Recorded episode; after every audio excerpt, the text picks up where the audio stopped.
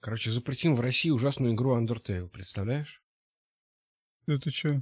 Угу. Кто запретил? Это игра про убийство детей, про бесчеловечные опыты, про уродливых бездушных монстров. Она... Значит, ты сейчас что читаешь? чейндж точка орг, там есть петиция запретить игру Undertale на территории Российской Федерации. Игра имеет возрастное ограничение Т, то есть она доступна для детей начиная с десяти лет. Окей, ладно, давай. Давай. Начинай. Три, два, один.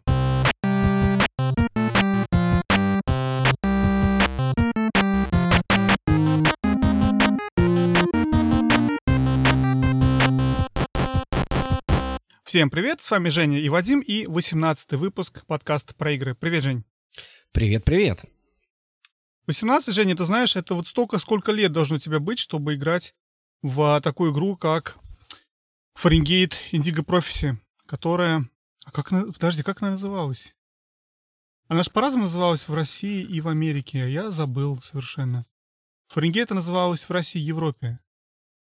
Как-то по-другому в Америке. Я совершенно забыл. Но кроме этого, еще и джи ти эй San Andreas в какой-то момент они обнаружили там какую-то ми- мини-игру внутри San Andreas, что заставило Rockstar поменять, вернее, эс эр би поменять рейтинг игры на тоже восемнадцать плюс. На какое-то время, я там не знаю, чем дело кончилось, но какое-то время San Andreas тоже можно поиграть по наступлению восемнадцати лет.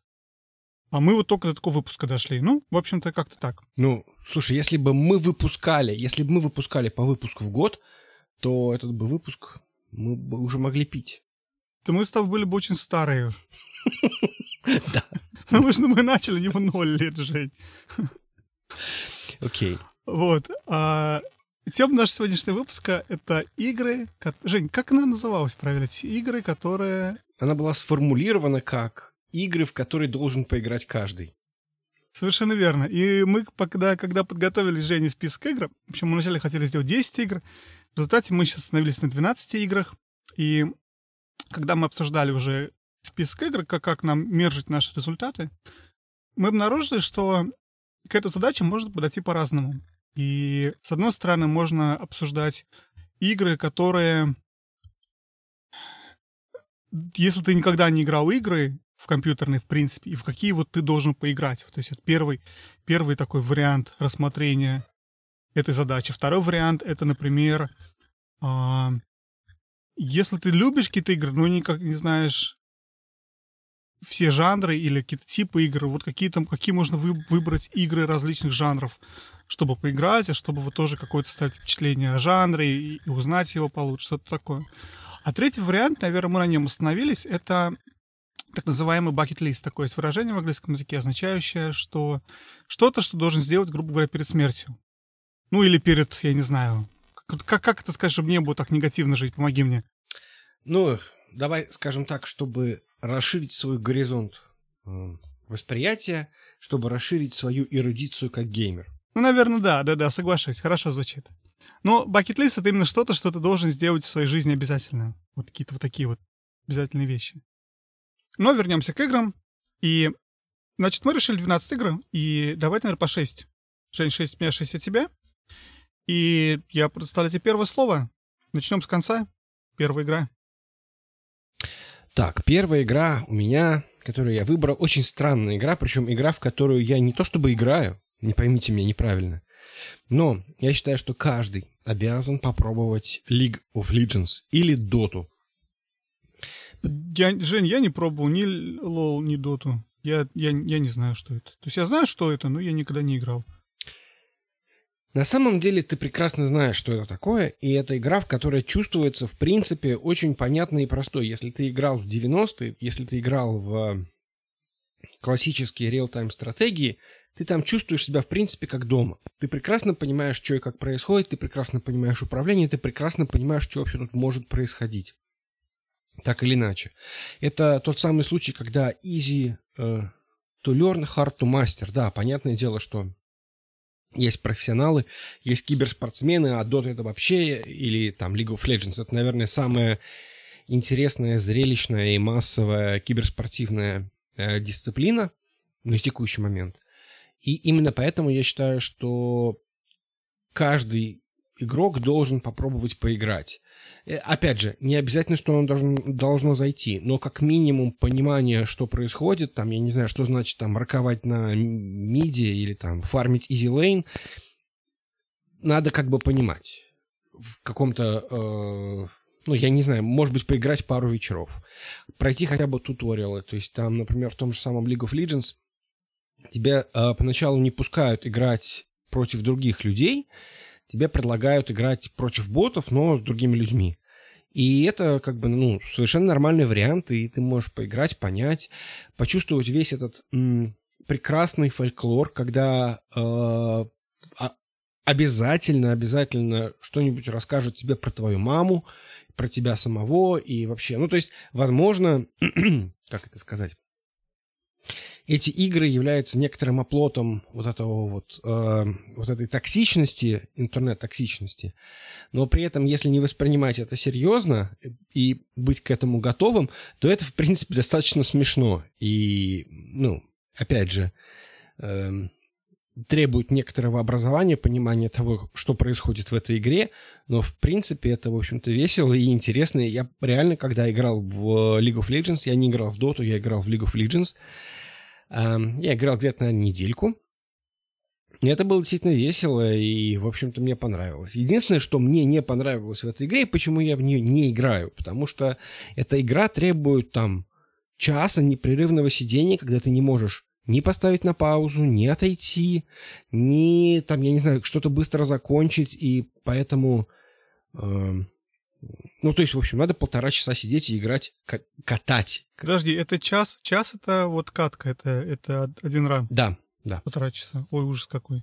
Ну, в смысле, есть какие-то... Но сам, подожди, но самая большая проблема, опять же, я не представляю себе. Вот, предположим, я решил поиграть в доту или в лол, и я скачал клиента, потом я как-то должен найти каких-то, каких-то людей, знакомых, или ты играешь с рандомными людьми. Опять же, вы же в одной группе, так понимаю, да? Вы там делитесь на две команды, или как это работает? Да, ты играешь со случайными людьми, то есть тебе не нужна команда. Ну, то есть, в смысле, ты можешь, конечно, пригласить своих друзей и вместе с ними, что называется, тренироваться и вместе двигаться. Но нет, ты играешь с другими людьми, их подбирают случайно в большинстве случаев, и в большинстве случаев все эти матчи — это вот именно... люди, которые случайные. Ну, киберспортсмены, у них, конечно, там собранная команда. Но в целом... Ну, вот мои знакомые, которые в доту играли, перебиваю, они играли, вот насколько я знаю, всегда какие-то очень матчи. Мне всегда вообще казалось, опять же, я... Позор мне, я очень плохо знаю вообще всю эту область.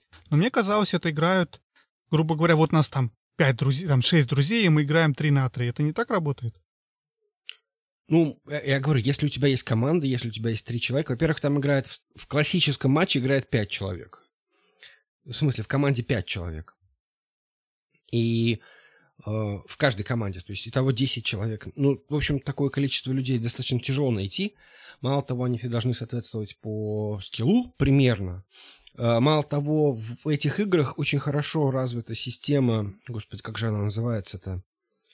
ИЛО, да, да, кажется, да. и эл о. То есть это система, которая еще идет из шахмат, которая пытается подбирать соперников примерно одинакового э, скилла. То есть, условно говоря, если ты проигрываешь, у тебя вычитаются очки, если ты выигрываешь, у тебя они наоборот добавляются, и ты играешь, э, если ты выиграешь у более сильного противника, у тебя там рейтинг вырастает сильно, если у, у которого и эл о, предположим, э, выше, чем у тебя. Если ты выигрываешь у кого-нибудь, у кого ниже, ну, то есть, в общем, ты добавляешь не так много себе очков.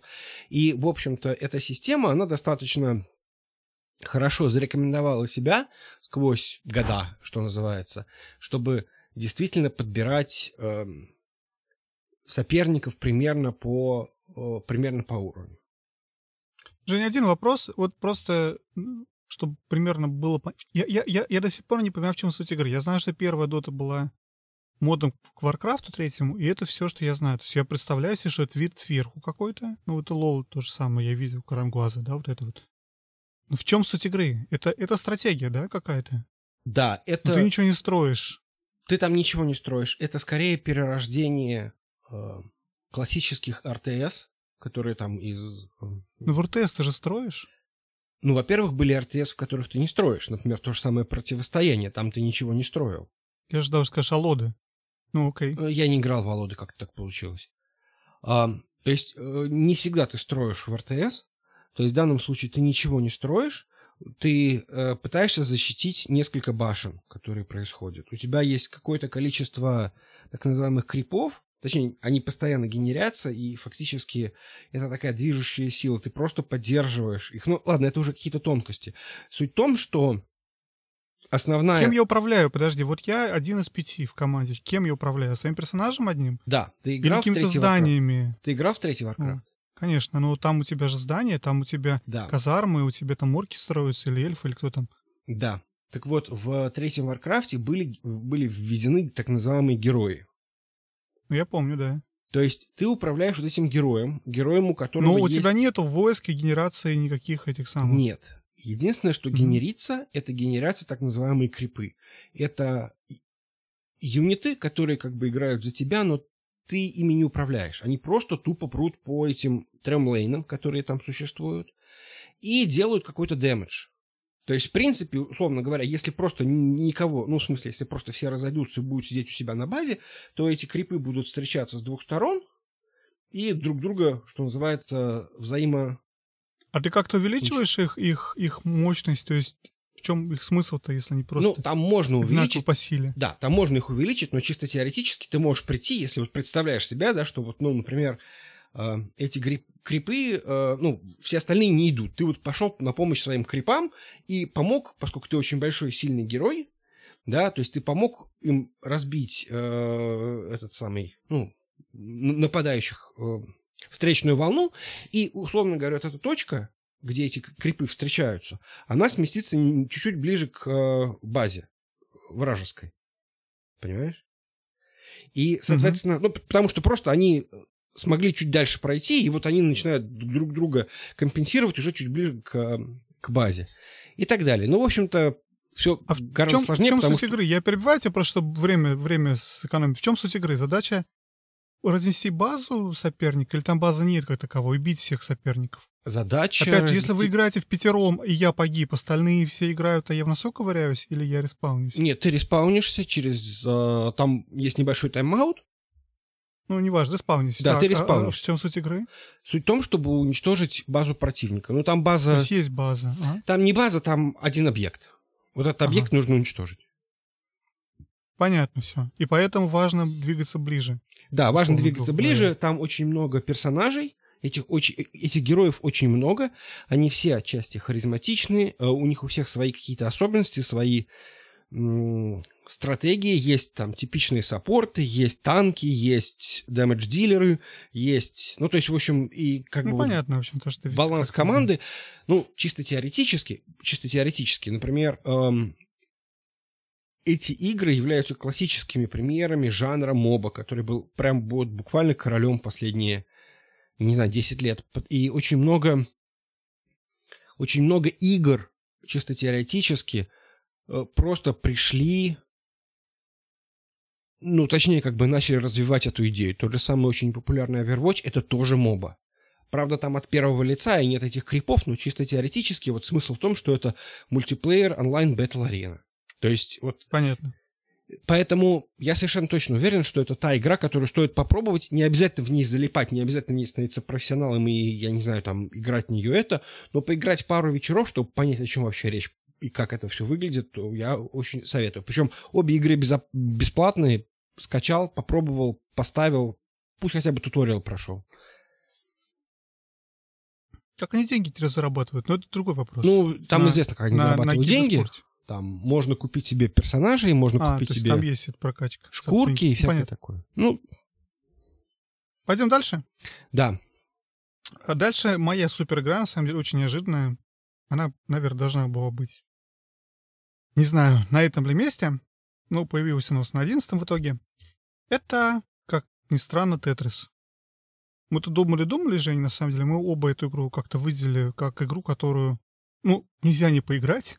Все должны как раз хотя бы один раз пройти Тетрис. Но, с другой стороны, я почти уверен, что все, кто нас слышает, слушают, знают, что такое Тетрис, в него играли, и рассказывать о том, чем эта игра отличается от остальных, наверное, глупо. Единственное, что я добавлю, что а, я говорил пару выпусков назад, что, мне кажется, игра совершенно не стареет, она все еще удивительным образом работает, она удивительно простая, ее можно объяснить человеку совершенно, людям совершенно разных возрастов, как это работает и что нужно делать. Она дает эффект, это ощущение какого-то удовольствия, когда у тебя получается, тетрис-эффект, когда у тебя а, все складывается. И, в общем-то, такая простая, важная русская игра. Поэтому нельзя было не отметить. И сразу переходим, Жень, к твоей игре. Да, моя следующая игра, это опять в сторону сетевых игр. Я почему-то вот подчеркивал сетевые игры, которые... Почему-то я считал, что их важно обязательно иметь в этом списке. И эта игра... Ну, я с тобой соглашусь, потому что сетевые игры сейчас являются большой частью игр вообще. И игры сетевые отличаются от... Сейчас капитан, очевидно, придет, расскажет, что сетевые игры отличаются тем, что ты играешь с живыми людьми, а не с компьютером. А это все-таки другой тип игры. Это как ш- игра в преферанс, в, в покер против э, пасьянса. То есть это совершенно разные какие-то вещи, и не, не пасьянсами едиными карты живут. Так что... Золотые слова. Игра. Золотые слова. Так вот, моя игра, которая следующая. Я считаю, что к- каждый должен попробовать Hearthstone. Это тоже игра, которая, как ни странно, очень близка к той же самой Доте. Как известно, Дота возникла из э- Варкрафта третьего. А Hearthstone — это как бы игра во вселенной Варкрафта. И э- что хорошего в Hearthstone? Hearthstone — это, во-первых, она бесплатная. Она бесплатная, хотя это все очень условно, потому что если вы хотите играть серьезно, вам придется все-таки платить деньги, ну, либо посвящать игре очень много э, времени. Она очень простая. Она тоже вот этот, тот, тот самый случай, когда easy to learn, hard to master.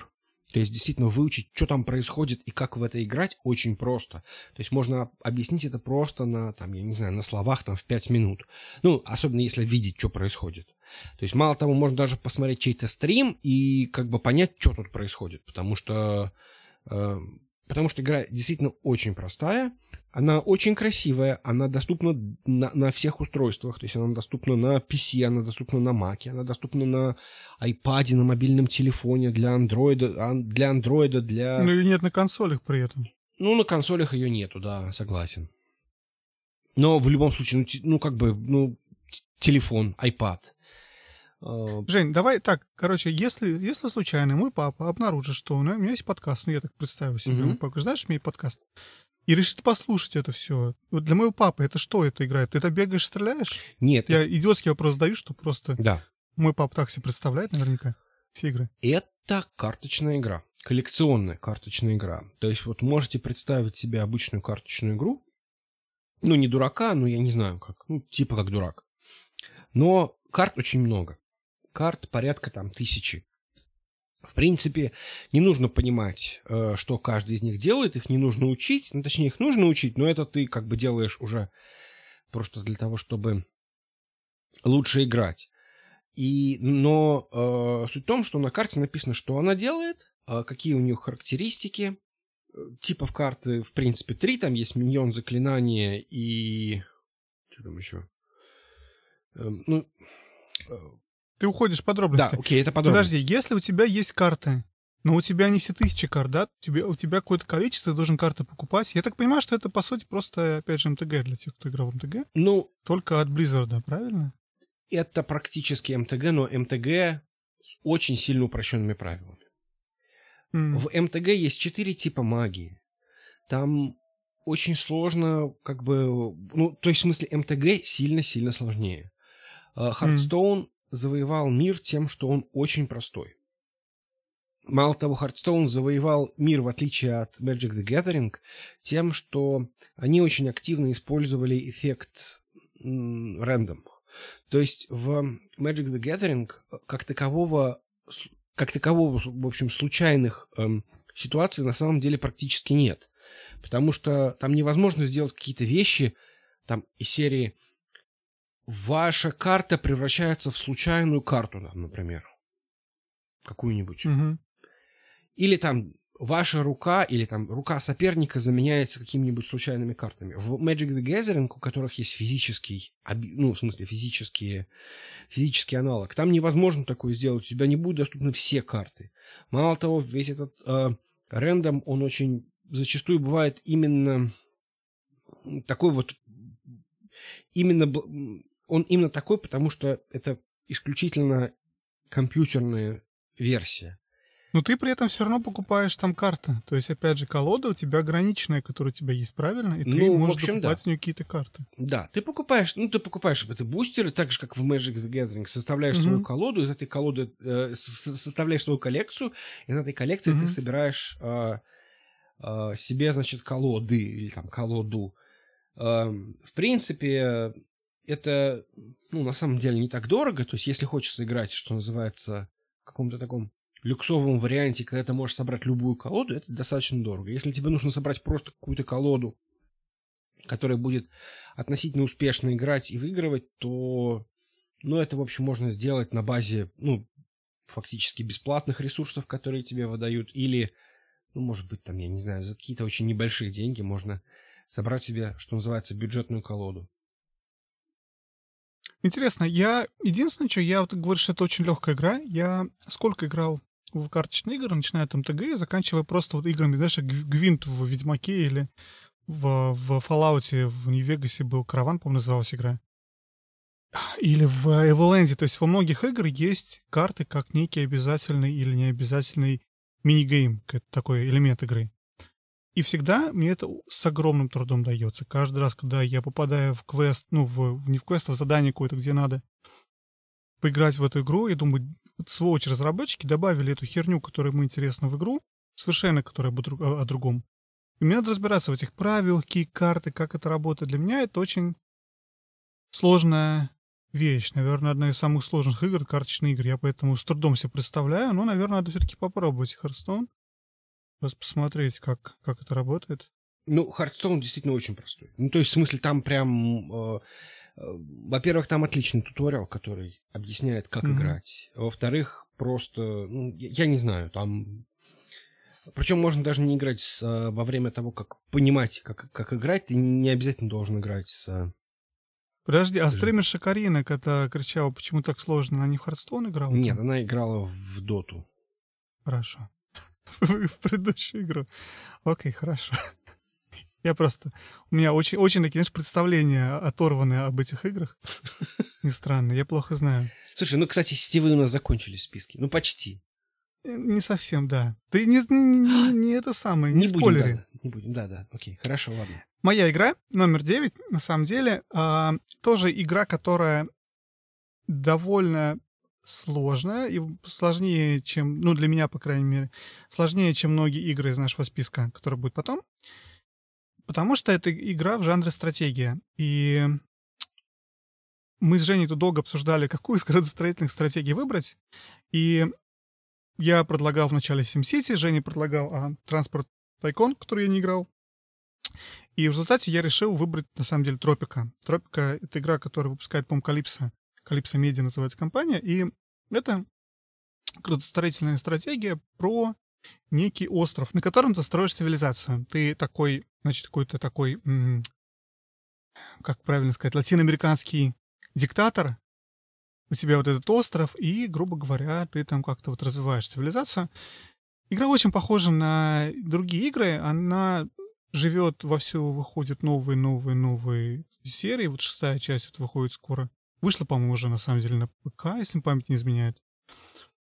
И пятая, по-моему, вышла на Switch недавно. Я уже не помню, на самом деле, какая куда вышла, но, в общем-то, такая игра. Она интересна тем, что у тебя, во-первых, ты можешь строить там все, соответственно, здания, и эти здания, они как-то друг с другом работают, то есть тебе надо понимать расположение зданий относительно других зданий. Если у тебя, например, здание, в котором работают, не знаю, строители, им каждое утро, чтобы построить дом, надо будет до этого дома как-то добираться.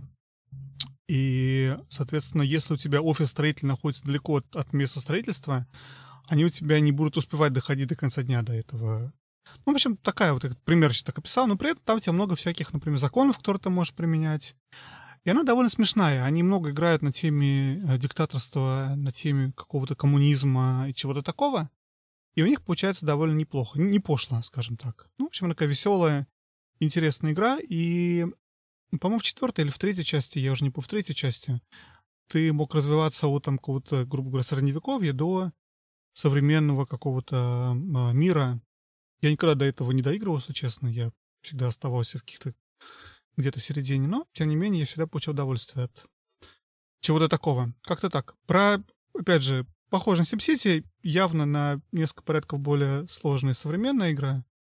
По крайней мере, в сравнении с SimCity, каким-то оригинальным, SimCity две тысячи, опять же, давно не играл. И я не могу сказать про Transport Tycoon. Жень, я так понимаю, что ну, строишь там железные дороги, да? Да, это игра, которая, которая была просто абсолютно культовая. И до сих пор э, есть open-source проект, который делает движок для этого самого Transport Tycoon. То есть, грубо говоря, игра была старая, вот ее сейчас переписали. И фактически open-source версия сейчас лучше, чем оригинальная, насколько я понимаю.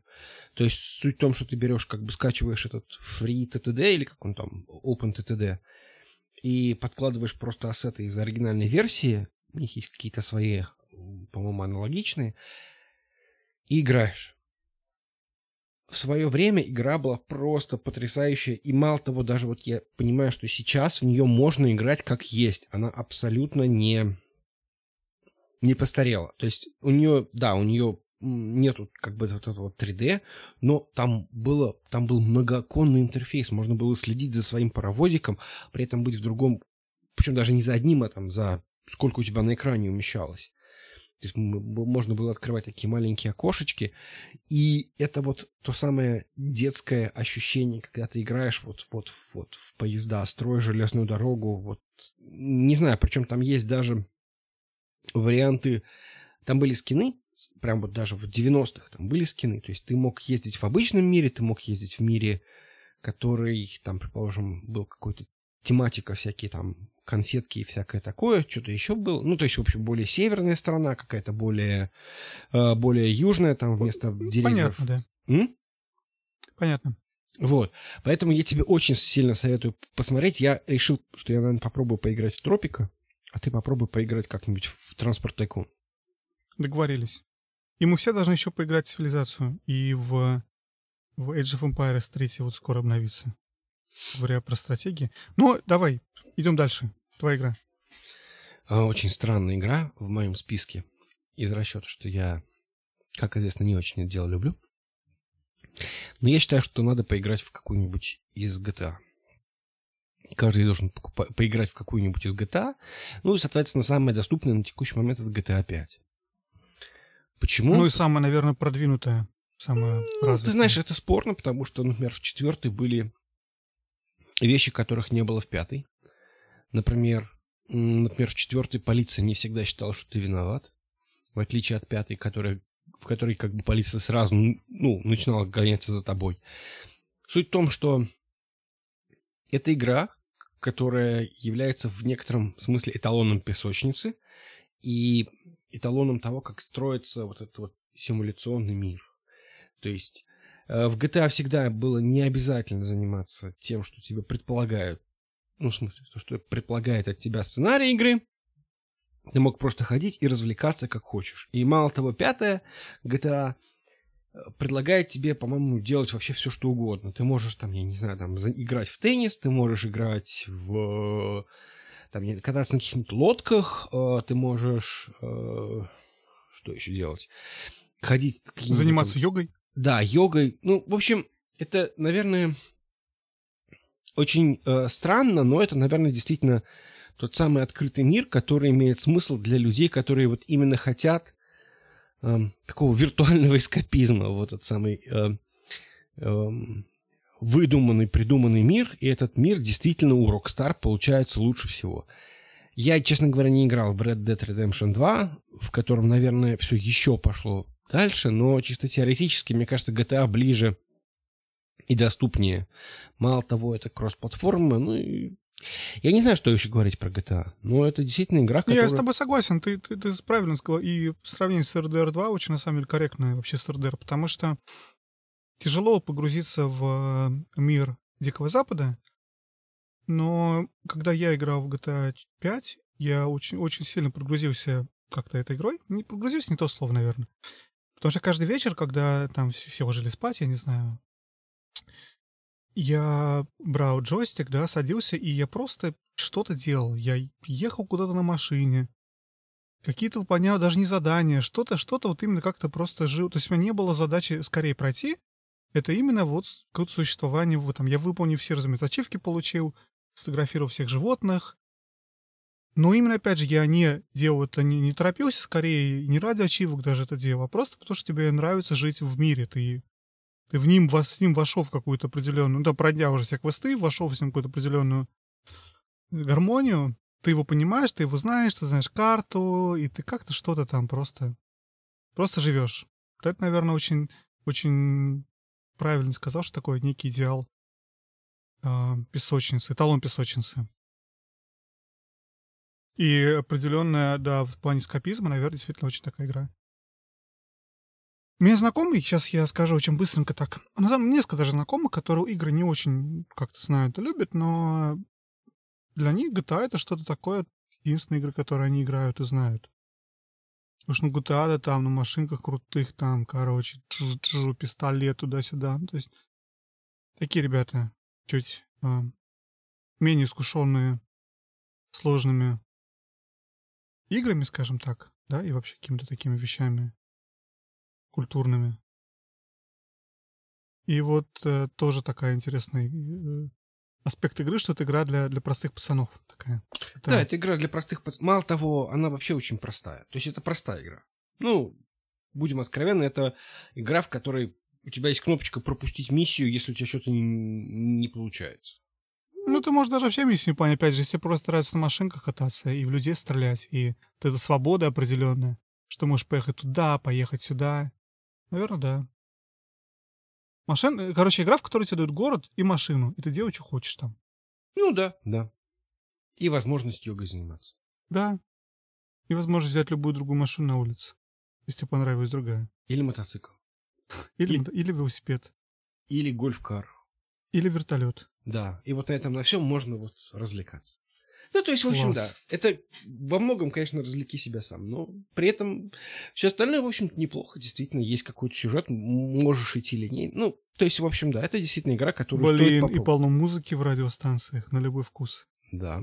Там да, очень, мне очень не хватает, много. Слушай, всего. Мне не хватает джи ти эй, серьезно, я вот, вот играю еще в эр дэ эр два, я вернулся назад в эр дэ эр, решил все-таки его добить, и мне кажется, даже близко не там. То есть, я вот не чувствую того, что чувствовал в... При всем то, что там очень классная графика, интересные персонажи, и там и история, и прочие какие-то такие вещи. Хоть про историю вопрос спорный, да, но мне нравится.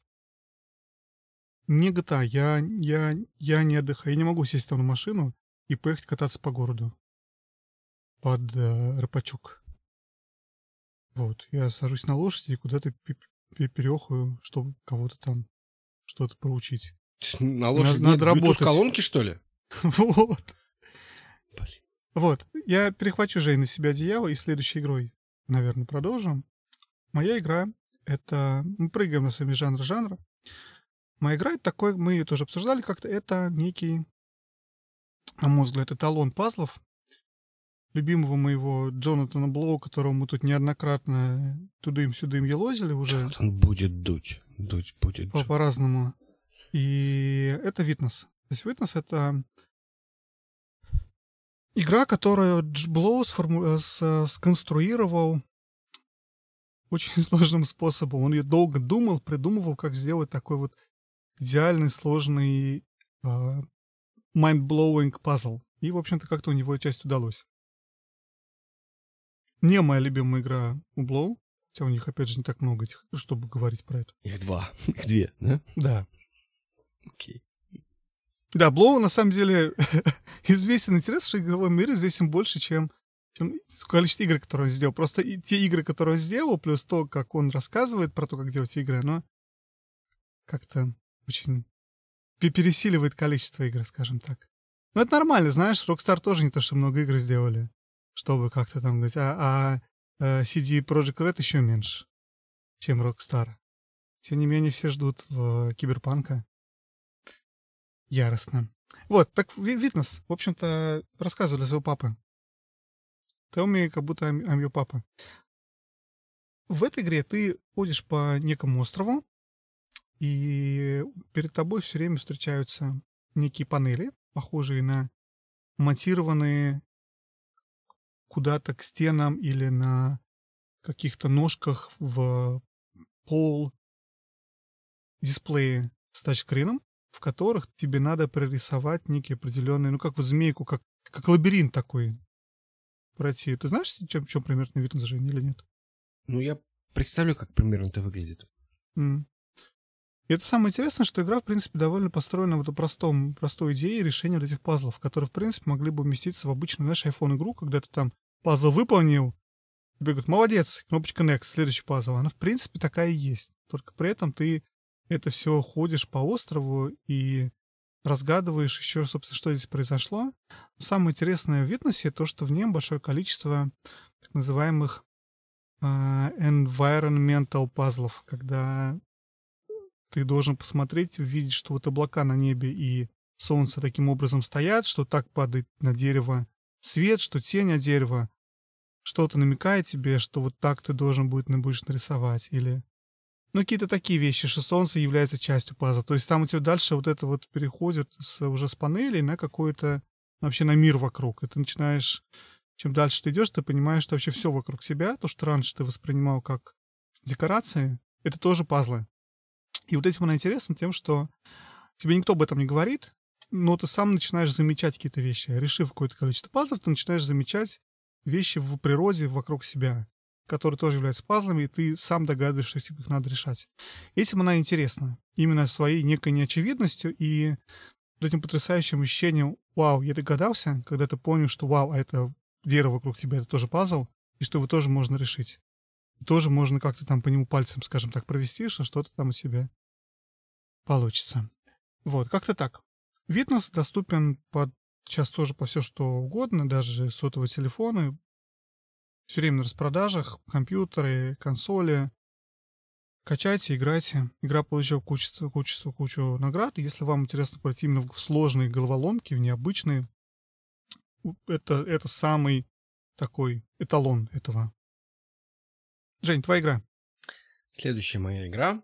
Опять прыгаем из жанра в жанр. Это Chrono Trigger, конечно же. Конечно же, Chrono Trigger. Я не мог его не включить. Я уже про него тут рассказывал. В общем, суть в том, что если вы хотите познакомиться с японскими эр пи джи, вообще, чисто теоретически. У нас тут вообще нет как бы эр пи джи в этом списке. А если знаю... не хотите, стой, подожди. Если не хотите, то можете не знакомиться. Но, в общем, эта игра... Ну, вообще, если вам интересно понять, что такое эр пи джи, то я очень советую попробовать эту игру, которая в какой-то мере... Понятное дело, что она не была популярна в России, потому что это был эксклюзив Супер Нинтендо. Что долго... она старая? Ну, она старая. Это игра девяносто пятого года, если не ошибаюсь, или что-то в этом духе. А... Она двумерная, она очень такая пиксельная, но хотя сейчас она выглядит вполне как, ну, такой типичный инди. А... Было несколько переизданий, но эти переиздания, они не улучшали графику, они скорее добавляли там какие-то ролики, что-то еще, улучшали музыку и, и так далее. Но в целом игра очень не постарела. Она очень хорошо, э, не знаю, как это, как, как это описать, она очень хорошо продолжает выглядеть сейчас. Она доступна для всего, тоже для, ну как, не, не совсем для всего, но ее можно, по-моему, найти под PlayStation в рамках этих вот классических, потому что она переиздавалась для PlayStation один. Она доступна для ди эс, для три ди эс, она доступна для мобильных телефонов. Мало того, на версия для мобильного телефона вполне и вполне. Там э, эта игра, опять же, девяносто пятого года. Там что-то порядка там больше десяти финалов, больше десяти кон- концовок. Там очень неплохая, неплохая боевая система, которая очень похожа на среднюю боевку в, во всех вот этих вот японских эр пи джи, которую Вадим не любит. Но суть в том, что она не длинная. То есть это игра, которую можно пройти за пятнадцать-двадцать часов, что для японских эр пи джи вообще просто семечки. Ну, то есть э, там от сорока Женя, часов... расскажи, извини, перебивай тебя, расскажи для моего папы, в чем суть игры? Бегаешь, стреляешь автомата всех? Нет, ты не бегаешь, ты не встречаешь, э, не стреляешь всех из автомата. Ты играешь за мальчика, которого зовут Крона, который э, встречает девочку э, на ярмарке, и они попадают в другое время, и вам нужно разобраться, что, понять, что происходит. Э, по пути вам встречаются всякие монстры, которых нужно там убивать достаточно э, простым способом. Ну, в общем, несложно, выбирая из меню, что вы собираетесь делать в тот или иной э, ход. И, соответственно, нужно разгадать загадку, понять, что, произ... что произошло здесь. Э, забегая вперед, это, б... это было не единственное путешествие во времени. Первое — это не единственное путешествие во времени. Вы потом э, можете путешествовать в другие э, временные интервалы, пытаясь восстановить э, цепь событий и спасти мир. Ну, вообще все японские эр пи джи, они по большей части про то, как спасти мир. И это не исключение, вы спасаете мир. Это такая сказка, в котором есть злое зло, доброе добро, и тем оно и хорошо. Что все очень просто, все очень понятно, нет никаких вот этих вот полутонов, нет никаких вот... Э, ситуации серии, вот вроде как этот был хороший, но на самом деле он плохой, этот был плохой, а на самом деле он хороший. Нет, тут прям рыцари, прекрасные дамы, фантастика, звездолеты. Немножечко все это навеяно некоторой такой доброй сумасшедшенкой. То есть там есть рыцарь, который, который, который жаба. Ну, на самом деле, его просто превратили в жабу. Это такое проклятие. И он теперь в образе жабы ходит и продолжает рыцарствовать, пытаясь отомстить за, значит, своим обидчикам и так далее. В какой-то момент времени вам, к вам присоединяется робот и... Э, как это сказать? Вождь племени доисторических людей. Но при этом, да, это, может быть, выглядит немножко наивно, но поскольку... Если вот вы это в себя допустите, то все становится очень трогательно и красиво, и вы чувствуете этих героев. Они настоящие, они клевые. И вообще сама игра тоже очень клевая и очень такая добрая. И она лишена вот этих вот недостатков классических, опять же. Да и не только классических джей ар пи джи. Вам не нужно гриндить. Вы можете идти просто по сюжету, не делать никаких дополнительных заданий, и вам все равно будет достаточно просто победить и финального босса, и вообще... Ну, то есть игра, на самом деле, суть игры все-таки, наверное, перебивая тебя, это все-таки, наверное, сюжет, стержень игры, да? Да. да. Если ты говоришь, что играть просто, и ты можешь просто быстро все проходить, если мы обсуждали там джи ти эй с тобой, суть джи ти эй — это эскапизм и жизнь в мире, несмотря на то, что все есть. Суть Witness'а — это сумасшедшие пазлы и увидеть что-то в неочевидном, то Chrono Trigger — это все-таки вокруг сюжета, да? Да, это сюжет, это, это именно сюжет, и ради сюжета в нее стоит играть, точнее, ради сюжета, ради сказки, которая, которую эта игра предлагает. Окей. Okay. Надо мне все-таки попробовать как-нибудь. Так интересно, что мы большинство игр друг друга из этого списка не играли, хотя всем советом в них поиграть. Но это проблема, на самом деле, всех советов. Когда ты что-то кому-то советуешь, что... А у тебя самого бэклог огромный. That's what she said. Но при этом э, я, на самом деле, кстати, какое-то время назад скачал, скачал, нашел на Википедии список типа тысячи игр, тысячи самых лучших игр, тысячи самых лучших игр, что-то такое какое-то. Я не помню, на самом деле, откуда он взялся. Этот список, но я его взял с Википедии. Но Википедия тоже его где-то взяла. На что-то ссылается. Я помню, я отмечал, какие игры из тысячи я играл. Я задумался, что по-хорошему надо играть в эти самые, самые топовые вещи, потому что если это самые известные, хорошие, классные игры, то, в общем-то, в них и надо играть, а не в то на что-то время тратишь. Так что, если наш список считать таким топ десять, то надо найти время и поиграть во все, что мы друг... не играли с тобой друг у друга. Да. That's what she said еще раз. Я перейду, наверное, на следующую игру, если ты не против. Давай. Окей. Okay. Но следующая игра продолжает тему эр пи джи, но совершенно с другой стороны, совершенно с другого куска земли и с другого отношения к эр пи джи. Это западная эр пи джи, и не простая эр пи джи, а мультиплеер, массив мультиплеер онлайн, как так по-моему называется, да?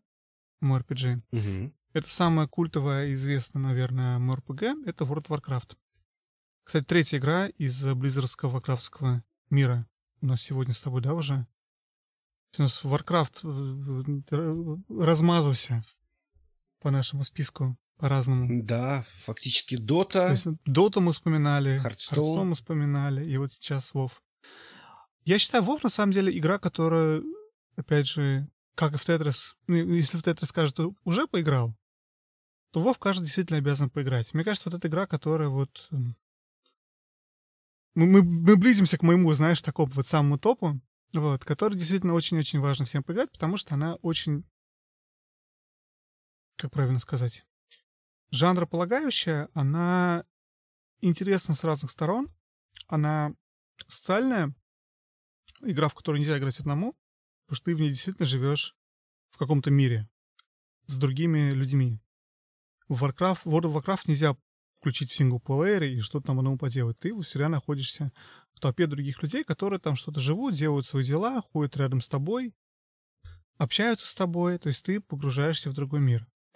WoW интересно тем, что этих миров там очень много, и они очень э, картиночно, просто, опять же, отчасти по-детски, такие сказочно сделаны. То есть они очень-очень все разнообразные. И они просто разнообразны, да? Вот это рыцари, вот эти, там, не знаю, андеды, вот это эльфы, вот это таурены, там какие-то коровы с намеками на какой-то Native American, индийский, индийский, индийские какие-то, индийскую культуру. Ну и, и, и какие-то такие вещи, то есть, грубо говоря, какие-то разные стилистики. А на тему тоже очень интересно, что в ней очень простые и понятные миры. И еще она интересна тем, что, опять же, в ней очень действительно просто играть, потому что игровая механика, то, как она идет и как у тебя развивается персонаж, она действительно построена на том, что человек, который не играл ни в какую игру, мне кажется, сразу может что-то там сделать. То есть тебе куда-то идут, первое задание, иди там и вот тебе ножик, иди десять зюзюбриков убей. Ты выходишь на, на улицу, да, у тебя там зюзюбрики, ты их нажимаешь на кнопочку, как тебе говорят, и там убиваешь их. Раз, ты уже сделал задание. Игра очень известна тем, что она очень... Э, я забыл все русские слова. Аддиктив? Как это будет? Как это есть сказать, Женя, по-русски? Вызывает зависимость. Да, вызывает зависимость. Спасибо, Жень. А, потому что в ней вот это ощущение выполнения заданий, оно тебя постоянно... Типа, ты постоянно чувствуешь, что ты что-то сделал, и еще чуть-чуть это сделаешь следующее задание, следующее и следующее. И для меня это игра, которую я периодически играю, я про это вспоминаю, у меня начинает копиться желание, я сейчас двигаюсь опять к этому. Мне очень хочется играть сильнее и сильнее, я ее ставлю, играю в нее, не знаю, неделю-две, мне надоедает, и я не играю еще год или два. Вот. Вову исполнилось уже что-то много-много лет, сколько я уже не помню сейчас, пятнадцать лет, по-моему, исполнилось Вову. Чтобы... Ну, может, может быть, пятнадцать, да. Что-то такое. Вот. А, игра старая, я думаю, что всем нужно попробовать. Есть что про Вов тебе добавить? Я в нее играл два раза. Один раз на пиратском сервере, второй раз на официальном. И оба раза я реально очень сильно наслаждался. К сожалению, как-то мне не пошло дальше это все дело. Но я все равно чувствую, что я каким-то образом прикоснулся вот к этой, к этой легенде. Действительно, это стоит попробовать, тем более, в общем-то, действительно... Я с тобой полностью согласен. Это игра, которая в себе вот аккумулировала э, вот это вот понятие э, MMORPG, MMORPG, да? Мультиплеер, Massive Multiplayer Online Role-Playing Game, которых в то время было, кстати, очень много, как, как просто собак нерезанных. от каких-то непонятных флешовых до каких-то странных линуксовых, которые там, я не знаю, какие-то энтузиасты писали, до там Line Age, которых надо было там, я не знаю, проводить сумасшедшие часы. World of Warcraft сумел это сделать так, чтобы это было просто и доступно для всех остальных. Кстати, в Hearthstone примерно та же самая ситуация. То есть карточных, коллекционных карточных игр черти сколько. Проблема в том, что Hearthstone из них самая простая и доступная, и как бы игра, в которую как бы проще всего играть. Мне а... кажется, Жень, знаешь, отличительная особенность Blizzard, что они действительно умеют делать. И Overwatch та же самая ситуация. Они, вот, кстати, тоже с... прослеживается определенная связь, параллель между Overwatch и World of Warcraft. То, что у тебя тоже там очень простые, характерные, яркие персонажи. Там же такие же, как у тебя в Warcraft. Они простые, понятные любому ребенку, взрослому. То есть ты понимаешь, что вот этот вот тебе такой, а это у тебя сякой. Это так работает, это так работает. И то же, то же самое с правилами, то же самое с квестами, с заданиями. Все очень просто. Я понимаю, что на Hearthstone это тоже, грубо говоря, транслируется. Абсолютно согласен. То есть это именно вот э, смысл в том, что да, гениальность Blizzard в том, что это все очень просто, все очень понятно. И я знаю, что у них вот был только один фейл за все это время. Ну, точнее как... С мобильным Diablo. Ну, ладно, мобильный Diablo. Он, во-первых, не вышел еще до сих пор, поэтому мы не знаем, что это такое. Но вот, мне кажется, у них не очень удачный Heroes of the Storm, который, на самом деле, их ответ на Доту. Ну, там же сложная ситуация, да? То есть Dota вроде как типа мод для Warcraft, который каким-то образом себе умудрился отхватить. Когда-то был, минуточку. Да. Но при этом все это дело себе сумел отхватить Valve. Ну, вот так вот. И Blizzard немножко на них обиделись и разозлились. По-моему, даже они как-то судились, но, в общем, все это ничем не закончилось. Подожди, Dota Valve принадлежит или кто? Или LoL Valve принадлежит? Dota принадлежит Valve. Я даже не знал таких вещей. Там очень сложная ситуация. Дело в том, что создатель Dota, который оригинальный Dota, ушел в Riot Games делать Dota своей мечты под названием League of Legends. Mm. Но вообще Dota себе как бы непонятно как-то под крыло взяла себе Valve. И Blizzard на них немножко обиделась и выпустила свою доту под названием Heroes of the Storm, которая, наверное, из этой тройки, вот LoL, Dota и Heroes of the Storm, самый наименее популярный. То есть, и поэтому, как бы, это, наверное, тот самый случай, когда они это делали от обиды, потому что нужно было каким-то образом, я не знаю, отомстить, не отомстить, и в итоге у них получилось не очень. Ну, то есть, там есть фан-база, но она такая, по сравнению с Лолом и Дотой, это, в общем, как бы семечки. Все остальное, что делали Blizzard, это были хиты. Там полно хейтеров, есть полно людей, которые хейтят Overwatch, есть полно людей, которые хейтят WoW. Уж хейт, про хейтеров Hearthstone я могу рассказывать часами, но суть в том, что э, это гениальная компания, которая делает исключительно хиты. Она их делает очень редко, но метко. Перейдем дальше? Да. Твоя игра? Да, моя игра — это игра, которую я рекомендую абсолютно всем. Э, игра называется Life is Strange. Наверное, первая. Не, не, не всякие вот эти спин-оффы вроде Before the Storm. Это именно классический первый Life is Strange. Почему я советую всем в нее поиграть? Это э, очень странная игра. Во-первых, можно сказать, что это э, такой гибрид квеста, классического квеста и э, интерактивного кино. Там есть игровая механика, но она очень-очень простая. Там нужно решать какие-то задачки, но они тоже очень-очень простые. Вы без труда разберетесь, что и как нужно сделать, и как, как, как вообще проходить эту игру. Но самое главное, что есть в этой игре, это, не знаю, философский посыл, что ли. Мы с тобой говорили, что буквально несколько выпусков назад по поводу э, выпуски про то, что делают игры играми. И мы сказали, что... Ну, в смысле, мы обсуждали, что сюжет несколько вторичен относительно геймплея. Вот в Life is Strange это не совсем так. То есть в Life is Strange сюжет э, главенствует. ты просто вживаешься в роль этой самой девочки, ты играешь за персонажа, которого зовут девочку-подростка, которую зовут э, Макс Клофильд. Э, это девочка, я не помню, лет пятнадцати, которая ходит э, в школу, и, э, в общем-то, начинаются некоторые... Да, у нее открывается, э, скажем так, сверхъестественная способность, она может отматывать время назад. Не сильно, но на несколько, что называется, минут. И, соответственно, менять свои собственные решения, менять свои собственные э, действия в зависимости от результата, ну, от, ответа на результата, э, который она об, обозревает сразу после как бы, выполнения того или иного сценария. Э, долгосрочные, долгосрочные долгосрочные результаты этих самых действий, естественно, скрыты. То есть, и поэтому через некоторое время ты начинаешь понимать, что с твоей точки зрения совершенно правильное решение или решение, которое ты считаешь было правильным, оказалось каким-то весьма странным после. Ну, и зачастую решения очень сложные, и ты понимаешь, что они могут аукнуться там после, и...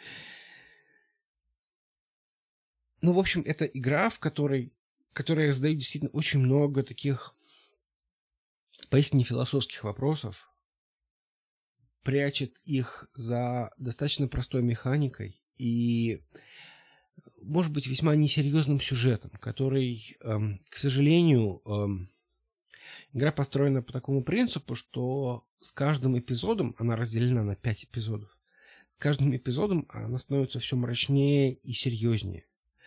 И уже в десятом, э, в смысле, в пятом эпизоде ты уже находишься в совершенно другой атмосфере, нежели в первом эпизоде, когда это э, солнечный Орегон, если я не ошибаюсь, или...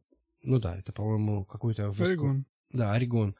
И эм, такая пр- прекрасная природа, и, в общем-то, ты наслаждаешься видами океана, какими-то животными, птичками. Уже там к третьему, четвертому эпизоду это все отходит несколько на второй план, и уже вылезает э, такая драма, она отчасти черная, она отчасти э, такая... может быть, отчасти страшная, то есть даже с элементами некоторого хоррора или триллера. И, ну, к пятому эпизоду это уже просто такой большой-большой большой-большой философский вопрос по поводу того, к чему приводят наши действия и к чему мож, могут привести вот эти вот... Вот если бы мы могли отматывать время назад, чтобы это... Но эпизоды же не зависят друг от друга, правильно? То есть не важно, Нет, что эпизоды, я конечно, в зависят друг от друга. Конечно, зависит. Зависит. Да, конечно. То есть это... А, то есть пятый эпизод у меня может начаться совершенно по-разному, в зависимости от предыдущих четырех. О, ну, нет, конечно. Наверное, не так.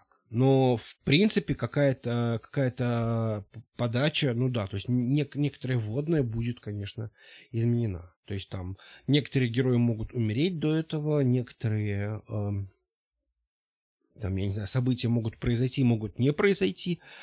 Э, но в целом, ну, в общем-то, оно примерно, оно достаточно линейно, но при этом э, некоторые побочные линии действительно могут очень сильно измениться.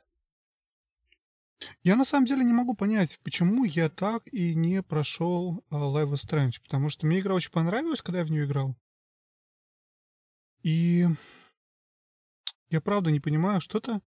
Наверное, что-то вышло, что-то, во что я очень хотел поиграть. И я в это что-то переключился, и Лис выпала у меня из головы. И мы с тобой очень много ее обсуждали, я знаю, ты игру очень любишь. Mm-hmm. И, и как-то я к ней ни разу не вернулся, но при этом мне... Кажется, что мне игра такого жанра, точнее, именно эта игра понравилась. Мне нравятся очень вот эти вот камен, как говорят, Coming of Out of Age, забыл, как называется. Тип драм, когда про, про подростков и таких вот школьников и что-то такое. Мне нравится тематика, мне нравится, как она нарисована, мне нравится бэкграунд. Не знаю, в общем, мне все в этой игре нравится, даже музыка. Я очень люблю заглавную песню в самом первом эпизоде. Я ее нашел сразу же, слушаю с тех пор постоянно. Это Сид Майерс. To All of You она называется, если интересно. Вот. И... Но почему-то я не прошел все еще. Как-то надо к ней вернуться все-таки, да пройти. Согласен, игра очень классная. Игра, в принципе, наверное... Наверное, может, даже вошла в мой топ бы, но... У меня там другие заняли место в топе. И я хотел сказать еще, знаешь, что ты вот сделал комментарий про то, что здесь сюжет является важной частью. Я хотел бы сказать, что, наверное, не совсем так. Здесь просто сюжет является частью игровой механики.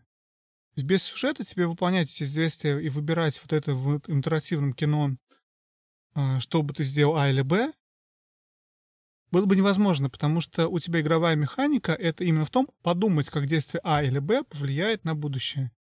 Поэтому сюжет является полноправной частью игровой механики, поэтому его в данном случае действительно нельзя а, отключать. Ну, часть геймплея. Ну, может быть, может быть. Это действительно интересная мысль. Есть что про лист добавить? Или дальше идем? Я могу про лист говорить часами. Кстати, я так и не начал говорить второй. Да, ну ладно, давай пошли дальше. Смотри, у нас осталось три игры. Три самых-самых-самых топовых игры, как нам с тобой показалось. Или как мне показалось, когда я список потом уже скомпоновал в один. Угу. И по поводу третьей игры у меня большие сомнения, потому что я умудрился впендюрить уже две игры и потом выбрать все-таки одну. Поясню, почему. Потому что мы с Женей... Женя добавил в свой список такую игру, как а, «Последняя Зельда» Breath of the Wild.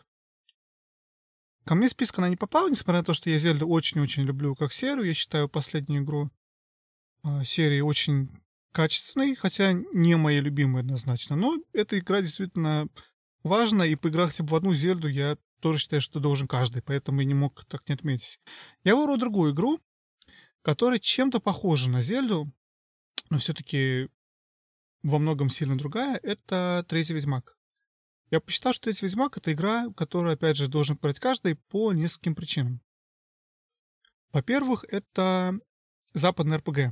Это вот самая последняя, самая крутая, культовая, классная, хорошо сделанная западная эр пи джи.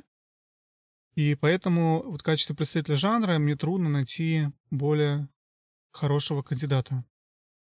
Это раз. Два — это игра с... с самым лучшим сюжетом и вообще вот сюжетной линией и с историей, которую я наверняка когда-либо встречал. Потому что в большинстве игр вот эти все квесты и сюжеты, они вторичны. Может, исключая вот Life is Strange, который мы только что упоминали, да? Какие-то такие игры. Но в большинстве случаев это именно приляпано на геймплей. В случае с Ведьмаком это действительно очень качественная история. Это хорошая история. Это хорошо написано. За этим очень интересно следить. При этом интересно за любым, практически любым сайд-квестом. В общем, как-то так. Вот в плане сюжета действительно что-то, что-то потрясающее. Это очень хорошая графика. Это интересные персонажи. Это славянская мифология. Это очень большая редкость для, вообще для современного мира и мира игр, когда что-то делается вокруг вот чего-то такого, знакомого нам, восточноевропейского. Тем более именно вот с какими-то восточноевропейскими... восточноевропейским фольклором. То есть Ведьмак сделан по... Я думаю, все и так знают, что это сделано поляками по произведению польского писателя Анджея Сапковского, который брал за основу польский и вообще славянский фольклор. Поэтому у него там и лешие, и, я не знаю, там какие-то ведьмы, сам Ведьмак... Вот, ну, в общем, на самом деле много-много чего-то такого, и она этим очень интересна. Веджмин, Веджмин у меня есть. Ве- веджмин. Ведьмун. Ведьмун. Вот. И не знаю, что про Ведьмака еще сказать, кроме того, что это надо всем поиграть. Она довольно долгая, она, в принципе, в нее можно быть только на современных, наверное, консолях и компьютере. Нельзя поиграть на телефоне. Но в наши дни, в две тысячи девятнадцатом году... не поиграть в Ведьмака, наверное, ну, может, не преступление, это было слишком громко сказано, но интересоваться играми и не поиграть в Ведьмака, это, наверное, странно. Поэтому, если вы еще не поиграли в Ведьмака, а наслушайте наш подкаст, обязательно поиграйте. Эта игра достойная. Я хочу добавить, что игра в какой-то мере уникальна тем, как си ди Projekt Red изобрела некоторый метод относительно этой игры. И на самом деле этот метод по большей части и является впечатляющим для, ну, для людей. Суть в том, что, как они, как они сказали, что они хотели закончить любую историю, которую они заводили в этой игре. И от этого получился просто потрясающий результат. То есть, если вы встретили какого-то человека, ну, например, какого-нибудь солдата, который просил о помощи, потому что он там не может попасть к жене, например, то в итоге вы ему там помогали, и он как-то уходил дальше, вы потом могли его встретить и понять, что произошло. Или там, например, э, там, какой-нибудь, какая-нибудь старушка, которая вам что-нибудь говорит, там, а, вот классический квест про сковородки, один из самых первых, и э, вы там просите, э, точнее, не вы просите, а вас просят зайти в дом и разобрать, и достать тут сковородки, бабушка просит, то, собственно, вы это делаете, там тоже своя какая-то вот ситуация, вы можете найти письмо, если вы знаете лор, вы поймете, от кого это письмо, и, в общем, понятно, но суть в том, что вы потом эту бабушку можете встретить где-то там в другом городе, и она вам это обязательно вспомнит, и, в общем, э, суть в том, что любая история является таким, такой законченной историей, это не просто эн пи си, который сказал, дай принеси мне там десять сверчков, или там, я не знаю, двадцать горшков, или там пять голов, э, э, не знаю, медведей, и я тебе за это дам, черт его знает, там, меч судьбы. То есть нет, это всегда такая история, которая продолжается, которая э, живая, которая понятная, и те персонажи в этом мире, они живут, и за ними действительно интересно смотреть и следить. Полностью согласен, да. При этом интересно, что они сделали в третьем Ведьмаке, продолжая тему, э, что у них большое, скажем, небольшое количество, у них довольно разнообразные локации. Все они сделали несколько крупных локаций. У них есть, во-первых, всевозможные деревни, которые берут вдохновение с каких-то польских деревень, да, с каких-то восточноевропейских деревень. И все кажется таким тебе довольно более близким и знакомым, чем, например, мир Assassin's Creed Odyssey, который мы обсуждали с тобой жить в одном из первых, по-моему, выпусков, да, что нам Одиссея куда менее близка, чем, чем Ведьмак, именно потому что в Ведьмаке мы видим очень часто что-то, что, что кажется нам знакомым. Mm-hmm. Потому что это, опять же, часть нашей а, славянской, восточноевропейской культуры. Вот. Кроме этого, там есть какие-то средневековые города, их несколько с крепостями, замками. И там есть локации, например, посвященные каким-то северным народам и как берущий, опять же, вдохновение с Скандинавии, скандинавских каких-то викингов и чего-то такого. Ну и, и какие-то другие различные локации, они очень, тут тоже сделаны классно в Ведьмаке, что очень у тебя, ты тоже между какими-то мирами такими передвигаешься по ходу игры. Вот. Ну и самое главное, да, конечно, Ведьмак — это история, плюс это прокачка, плюс это огромное количество вариантов игру пройти, то есть тоже по-разному ты можешь там, скажем так, себя прокачивать и и развиваться, и по-разному выигрывать. Делать упор или в магию, или в оружие. В общем, «Ведьмак» как материал, как книга Сапковского, это очень хорошо, кстати. Очень хорошая была идея ее взять, потому что, во-первых, она уже проверена была временем, что она была популярна. И там много чего можно было из нее сделать си ди Projekt Red, потому что действительно у тебя такой персонаж, который и маг, и воин, и все что угодно. И для эр пи джи это очень хорошо, потому что ты можешь развиваться и как маг, и как воин, и как что-то другое. Вот, как-то так. Жень, последние две игры. Так получилось, что я вот сейчас смотрю на них, если честно, и думаю, блин, а почему же у нас именно эти игры стали первыми? Ну, так получилось. Слушай, ну, номер два. Для меня эта игра очень важная, потому что именно эта игра меня последний раз привела к играм опять, вернула меня в игровое сообщество, скажем так, после некоторого перерыва. Эта игра называется «Портал». Она очень культовая. То есть ты шел, увидел портал, упал в него и оказался в игровом сообществе? Нет, ты знаешь, на самом деле я Там была очень сложная ситуация. Я где-то там пообщался с какими-то людьми, кто-то там пошутил по поводу того, что «Cake is a lie». Это известная фраза из этой игры. И я такой, а что же это такое? Я вообще как бы человек любопытный, пошел исследовать, значит, что это за, что это за шутка и что это за фраза. Исследовал, послушал песенку, мне стало очень интересно. Отложил это дело, через полгода у меня дошли руки, появилась возможность.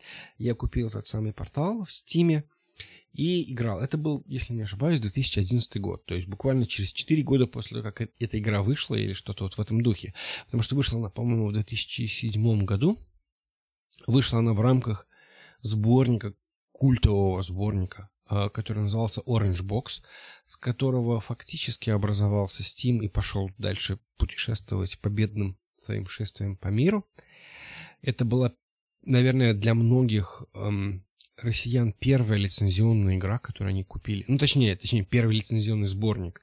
Это сборник, на котором был Half-Life два, эм, по-моему, с какими-то там дополнениями. Там был Team Fortress, и там был вот этот самый портал. Причем портал шел как бы, ну, как некий спин-офф или, я не знаю, демонстрация возможностей движка Half-Life два. Это игра, в которой, в которой, которая шутер, но при этом без убийств, что очень странно. Um, управляется двумя, что называется, кнопками мыши. Uh, ты с одной стороны строишь синие порталы, с другой стороны uh, оранжевые порталы, и между ними можно ходить.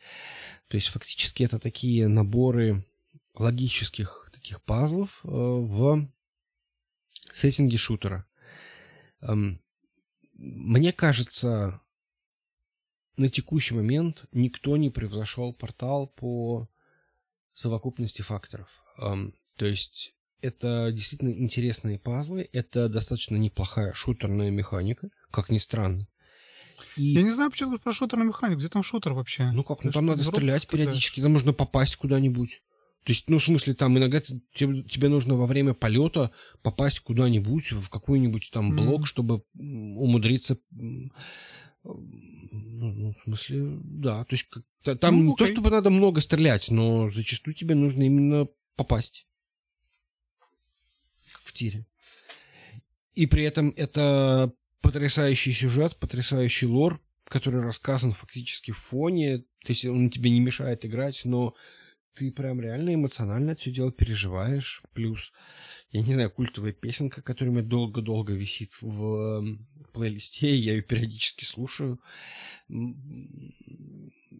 Я не знаю, культовые фразы и вообще... Ну, то есть, я не знаю, портал — это игра, которую действительно стоит... Если вы не играли в портал, вам обязательно нужно попробовать. Тем более, оно доступно для всего. Оно, ну, точнее, не для всего, но... В общем, это несложно. Мало того, любой компьютер сейчас потянет, мне кажется, первую версию портал. И, мне кажется, вы получите огромное удовольствие, играя в эту игру. Я согласен, что это одни из самых лучших пазлов, в которые я играл. Для меня портал — это, как ни странно, игра прежде всего и в первую очередь сплитскрин мультиплеерная. Мы играли в нее с супругой в далеком-далеком-далеком, не помню, каком году. И для нас с тобой именно игра классна тем, что ты в ней именно коммуницируешь, обсуждаешь вместе, как все пазлы решать, и вы вместе что-то должны делать. То есть я стреляю сюда, а ты, ты прыгаешь сюда, кидаешь мне этот кубик, я его ловлю, и, грубо говоря, так мы, в общем-то, решаем задачу. То есть именно игра для коллаборативной... Ко- коллаборации, коллабора... Блин. совместного прохождения. И интересных пазлов, которые интересно было вместе как-то решать. Как ни странно, то есть для меня это не синглплеер игра. Подожди, там разве был кооператив? Да, там есть вариант и на сплитскрин на двоих. И подожди, это второй портал, наверное, был уже тогда. Это, наверное, был второй Слушай, портал. Слушай, это портал два, да. Потому что в первом портале там как бы я совершенно не представляю, как это делается на двоих. Там один персонаж, и он... Один. Ну, там нет всех этих сложных. Там действительно во втором портале действительно очень сильно эм, развили механики, очень сильно развили там всякие а, sorry. дополнительные материалы, дополнительные ну, как бы варианты решения э, загадок. Я говорю именно про первый портал, который, ну, является в какой-то мере классическим, который задал вообще настроение всего этого дела. Э, Жень, наверное, ты прав. Я действительно говорю про портал два. Сейчас я понял, что, что я про вторую, наверное. Забавно, что на список не попал Half-Life два, который э, я... Вот, с одной стороны, его, конечно, было бы неплохо добавить, с другой стороны, я понял, что портал в какой-то мере заменяет этот самый Half-Life два, потому что, во-первых, это одна и та же вселенная, как ни странно, да, то есть мы же знаем, что... Точнее, известно, что э, Aperture Science, который, ну, в смысле, э, место, где происходит событие первого портала, лаборатория Aperture. Um, это тот же самый мир, в котором происходит Black Mesa, и, собственно, Глэдос uh, в конце поет эту песенку, и она как раз предлагает, что, может быть, вам кто-то, к тебе кто-то еще поможет, может быть, это будет Black Mesa, ну ладно, это была шутка, конечно, не Black Mesa. И вселенные пересекаются, и можно...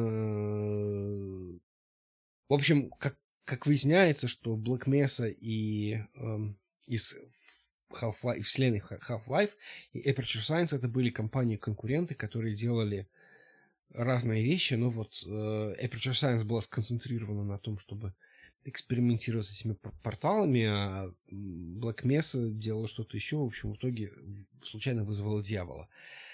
Эм, и вот если в это начать просто погружаться, ты понимаешь, что там просто потрясающий лор, тебе становится так обидно, что третий Half-Life никогда не выйдет при твоей жизни, наверное. И ты не поймешь, чем это дело закончилось, потому что действительно очень интересно, что же там все-таки с этим миром случится дальше.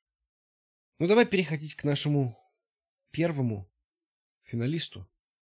Я думаю, Жень, если бы я даже не слал бы тебе список, ты знал, кто был бы у меня на первом месте. Да. И это не та игра, в которую я постоянно играю. Я просто считаю ее самой-самой-самой-самой крутой игрой. Как ни странно. И, разумеется, это Майнкрафт. Она объективно самая крутая. Она это самая проданная игра в мире. М-м- я проверял Википедию. Я не верю, что, правильный, что это правильный критерий оценки. Конечно, нет. Крутости. Но меня все еще поражает то, как можно было сделать игру, в которой каждый сам себе продумывает, что делать, и ему это нравится. Потому что идея элементарная, ты понимаешь, в принципе, выпустить, выпустить игру, в которой просто кубики, можно было бы легко.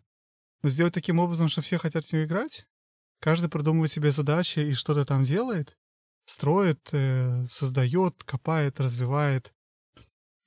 Это, это требовало того, чтобы звезды сошлись. И про Майнкрафт мало, даже не о чем можно рассказать, опять же, я думаю, все, кому интересно, про это знают. Папе моему я рассказал бы, что это игра, в которой ты начинаешь с... Даже не так. В Майнкрафт есть несколько режимов. Есть режим, называется креативный, в котором ты просто из кубиков разного цвета что-то можешь сам себе построить. Это неинтересно. Это то, в общем, что играют большинство детей в Ютьюбе, и не только в Ютьюбе. И мы эту, эту, эту часть Майнкрафта даже не рассматриваем. Мы рассматриваем только называемый Survival Mode, Mode Survival Mode, в котором у тебя а, ты находишься в каком-то рандомно процедурно сгенерированном мире, и у тебя ничего нет. И ты должен в этом мире выжить, и пока ты выживаешь в этом мире, ты как-то там ставишь сам себе цели и, и их достигаешь. Потому что тебе нужно есть, тебе нужно пить, тебе нужно... Не пить, тебе не нужно, тебе нужно есть. Тебе нужно спать, тебе нужно бороться с какими-то монстрами, которые ночью на тебя нападают. Поэтому вначале ты пытаешься выдумать и строишь из, из гна и палок э, себе какую-то маленькую, э, как правильно сказать, халупу. Потом ты думаешь, как же мне там свет создать. Потом ты понимаешь, что каждый раз, когда ты умираешь, вещи у тебя исчезают. И даже дело не в этом. Ты, генери... ты, ты возрождаешься в респаун-поинте где-то не там, где у тебя дом. Думаешь, блин, мне нужна кровать. Более того, кровать позволяет мне поспать ночью и пропустить всех этих монстров. Начинаешь думать, где добыть еду. Вначале ты там убиваешь животных на улице, а потом даже животные на улице, ну, там, свиней и овец. Потом, понимаешь, что животные на улице закончились. Нужно заниматься бы земледелием. Ты начинаешь думать, как это... Как мне тут посадить... Что я могу, что я могу, что я могу поесть? Начинаешь читать Википедию, там не Википедию, там Майнкрафтопедию. Вот, чтобы поесть, ты можешь, например, хлеб поесть. Чтобы поесть хлеб, тебе надо его сделать. Чтобы сделать хлеб, тебе нужна пшеница. Чтобы сделать пшеницу, тебе нужно ее вырастить. Чтобы вырастить пшеницу, тебе нужны грядки. Чтобы тебе сделать грядки, тебе нужно выкопать там все и водой залить вокруг, потому что тебе надо их поливать как-то, условно говоря. А чтобы воду в нужное место поместить, тебе нужно сделать ведро. Чтобы сделать ведро, тебе нужно железо. Чтобы сделать железо, тебе нужна железная руда. Чтобы сделать железную руду, тебе нужно, во-первых, ее добыть, во-вторых, тебе надо построить печь.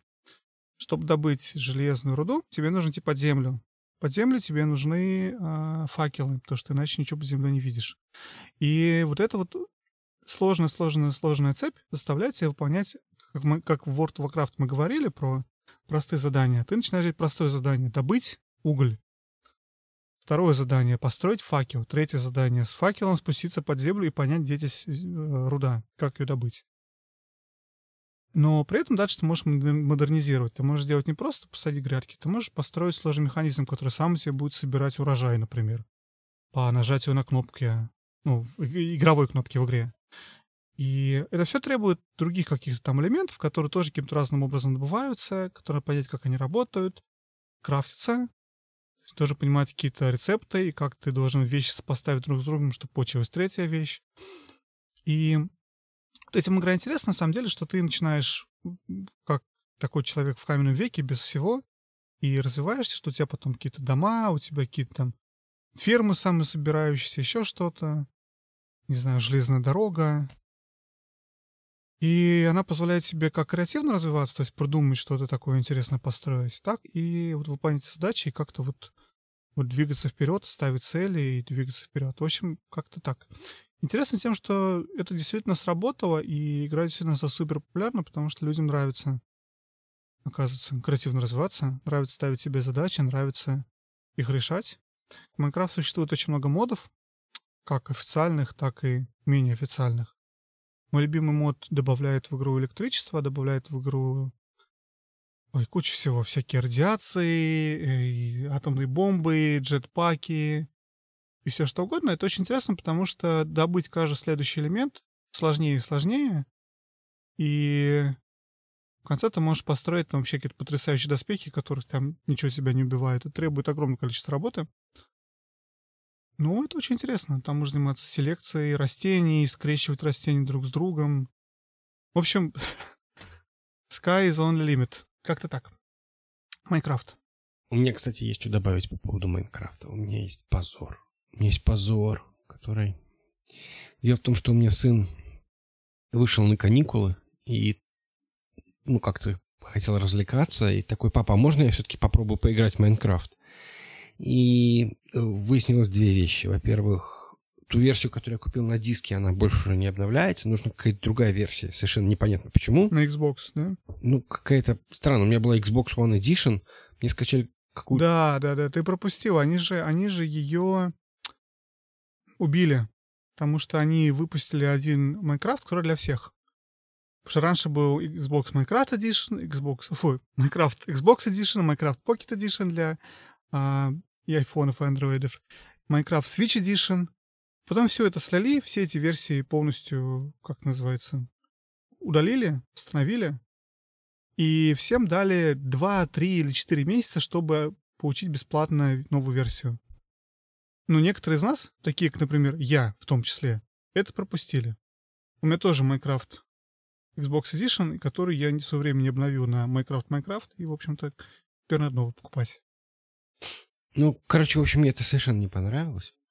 А, ну, в любом случае, у меня сын такой посмотрел на это на все и сказал: а можно я буду играть в креатив режиме? Я ему сказал: фу, лох, но как бы, ну, как я могу запретить это дело семилетнему пацану? И, в общем, он играл всю неделю в креатив мод. Построил там какой-то себе домик, в этом домике построил какую-то дверь, там построил какую-то кроватку. И, в общем, был вполне-вполне счастлив. И я немножко этого стесняюсь, что у меня сын как бы в креатив-моде играет. Но, с другой стороны, мне понравилось то, что он пытался там в чем-то разбираться. И, в общем, было достаточно весело. Но это так, это ладно. Это мои последние впечатления от Майнкрафта. Ну что, переходим к сладкому? Жень, в что ты играл? О, я играл в две игры. Я очень долго думал, какую из них выбрать. Я понял, что надо рассказывать про две.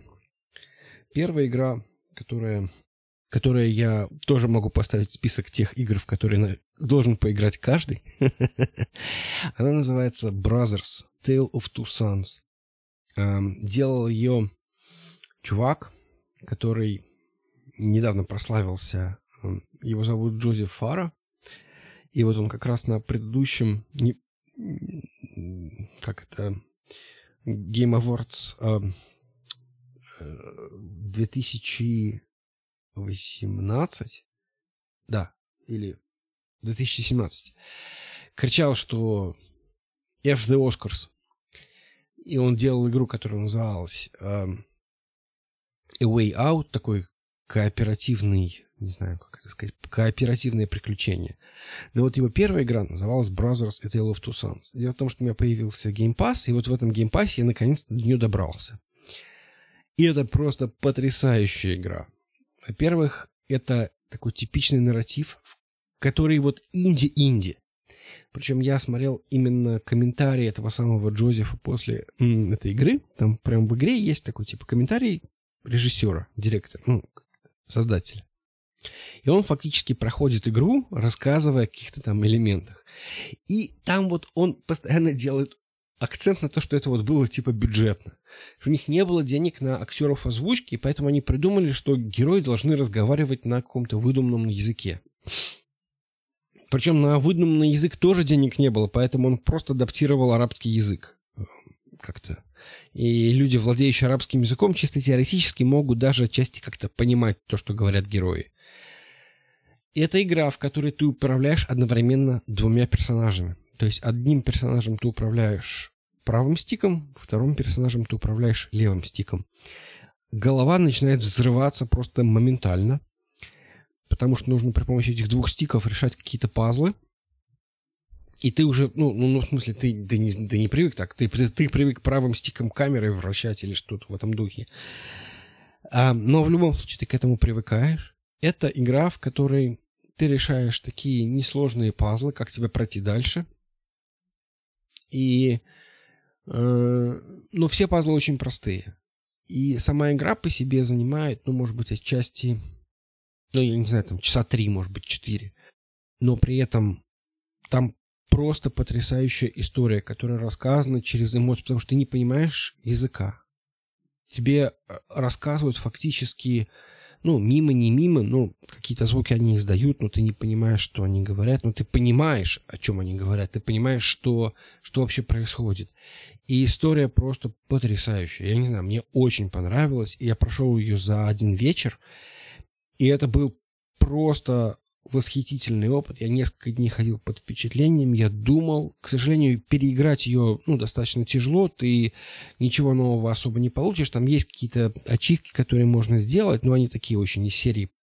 Вот если ты там, я не знаю, зайдешь куда-нибудь, там выпустишь птичку, а потом посмотришь вот в этот телескоп, ты увидишь ее опять, и вот за это тебе дадут ачивку. Ну, такое. То есть взаимодействие с каким-то... М- другими э, элементами игры. Но в целом это действительно отличная история, которая, ну, я не знаю, если вы любите игры, в которых есть действительно история, такая эмоциональная, красивая сказка, добро, зло, простых людей, сложных людей. В общем, я очень рекомендую. Я говорю, мало того, игра прям, ну, очень короткая. То есть даже хотелось, чтобы она была чуть подольше. При этом ты за эти три часа успеешь привязаться к персонажам, к этому миру, и я получил гигантское удовольствие. Вторая игра, в которую я играл, в нее я играл очень долго. Я играл в Devil May Cry пять. Ты знаешь, хочу сказать, что это такая крутецкая игра, и вообще Capcom просто гений, практически как Кодзима. Ну, не совсем как Кодзима, но вот прям вот гений. В том плане, что они умеют делать игры, как бы это сказать, вот как девяностые, но только как, как, как вот современные девяностые. То есть это игра, в которой вот было двадцать уровней. Я, значит, пошел играть, дошел до девятнадцатого уровня. Там я встретил финального босса. Этот финальный босс мне собственно, меня размазал буквально. Я понял, что у меня закончились кон- контосы. Я вообще к нему совершенно не готов. Посмотрел на это все и понял, что я хочу пройти это дело заново и уже разобраться, как в это играть. И я пошел играть с самого начала. Дошел до этого финального босса, уже его убил э, без всяких... Ну, точнее, я использовал один континью, которых у меня было там семь, я на всех остальных боссах, во всех остальных случаях их не тратил. И, в общем, прошел игру, и парадокс состоит в том, что я хочу пройти это третий раз. То есть, вот, казалось бы, само прохождение, оно не очень длинное, оно где-то ну, часов десять, может быть, занимает. Но вот я прошел два раза, это заняло, ну, соответственно, гораздо больше. То есть, это заняло, там, может быть, часов двадцать. И я прям вот большой фанат. Мало того, сейчас я занимаюсь тем, что, поскольку я уже упоминал, что у меня есть Game Pass, и вот как раз в конце месяца из Game Pass уходит четвертый Devil May Cry, и я сейчас вот усиленно пытаюсь в него играть, в надежде, что я его, может быть, пройду или как минимум э, обосную для себя покупку этой игры для э, ну уже по полной версии игры, потому что, ну, как бы из геймпасса оно уходит. Слушай, они за ти ар выпускали только какой-то между чем-то и чем-то, да? Какой-то да. Трибут ди эм си. Да, после четвертого, ди эм си, после четвертого Devil May Cry они выпустили игру, которая называлась ди эм си Devil May Cry. И, ну, оно как-то, в общем, не очень зашло, и поэтому Capcom вернула франшизу себе, и пятый Devil May Cry никак не учитывает события этого самого ди эм си. Хотя при этом... Из того, что я слышал, что вот этот вот как раз ди эм си, он как-то пытался расти, потому что в принципе вот в этих Devil May Cry там вот сюжет, который вот, как бы это сказать, вот он, я не знаю, как это по-русски сказать, вот он по-английски, вот он чизи, такой вот э, глупый, такой отчасти, может быть, стереотипичный, может быть, отчасти такой карикатурный, э, серии вот там крутой борец с демонами, вот у него, значит, меч, который можно заводить, как, я не знаю, бензопилу, так, и э, этот, этим мечом он там, значит, начинает огнем там дополнительно бить. Это, в общем, или там, например, у Данте есть... Э, ручное какое-то оружие, которое непонятно, то ли циркулярная пила, то ли мотоцикл. На этом, на этом можно ездить по лицам врагов. Для тех, кто не знает, Devil May Cry — это такой слэшер. То есть такая игра, в которой тебе нужно нарезать врагов. Причем особое предпочтение, особый результат, если ты, у тебя это получается делать красиво. То есть игра имеет внутреннюю систему оценки, ну, как бы, то есть суть в том, что ты делаешь какое-то красивое комбо, и от этого у тебя выше оценка, чем более красивое комбо, тем выше у тебя оценка. И поэтому мне вот реально хочется перепройти игру, чтобы эта оценка была лучше.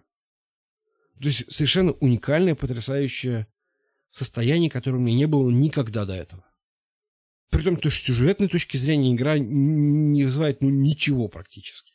Это смешно, и это, ну, в какой-то мере... У меня жена э, посмотрела на это и говорит, во что ты играешь? Что это за бред?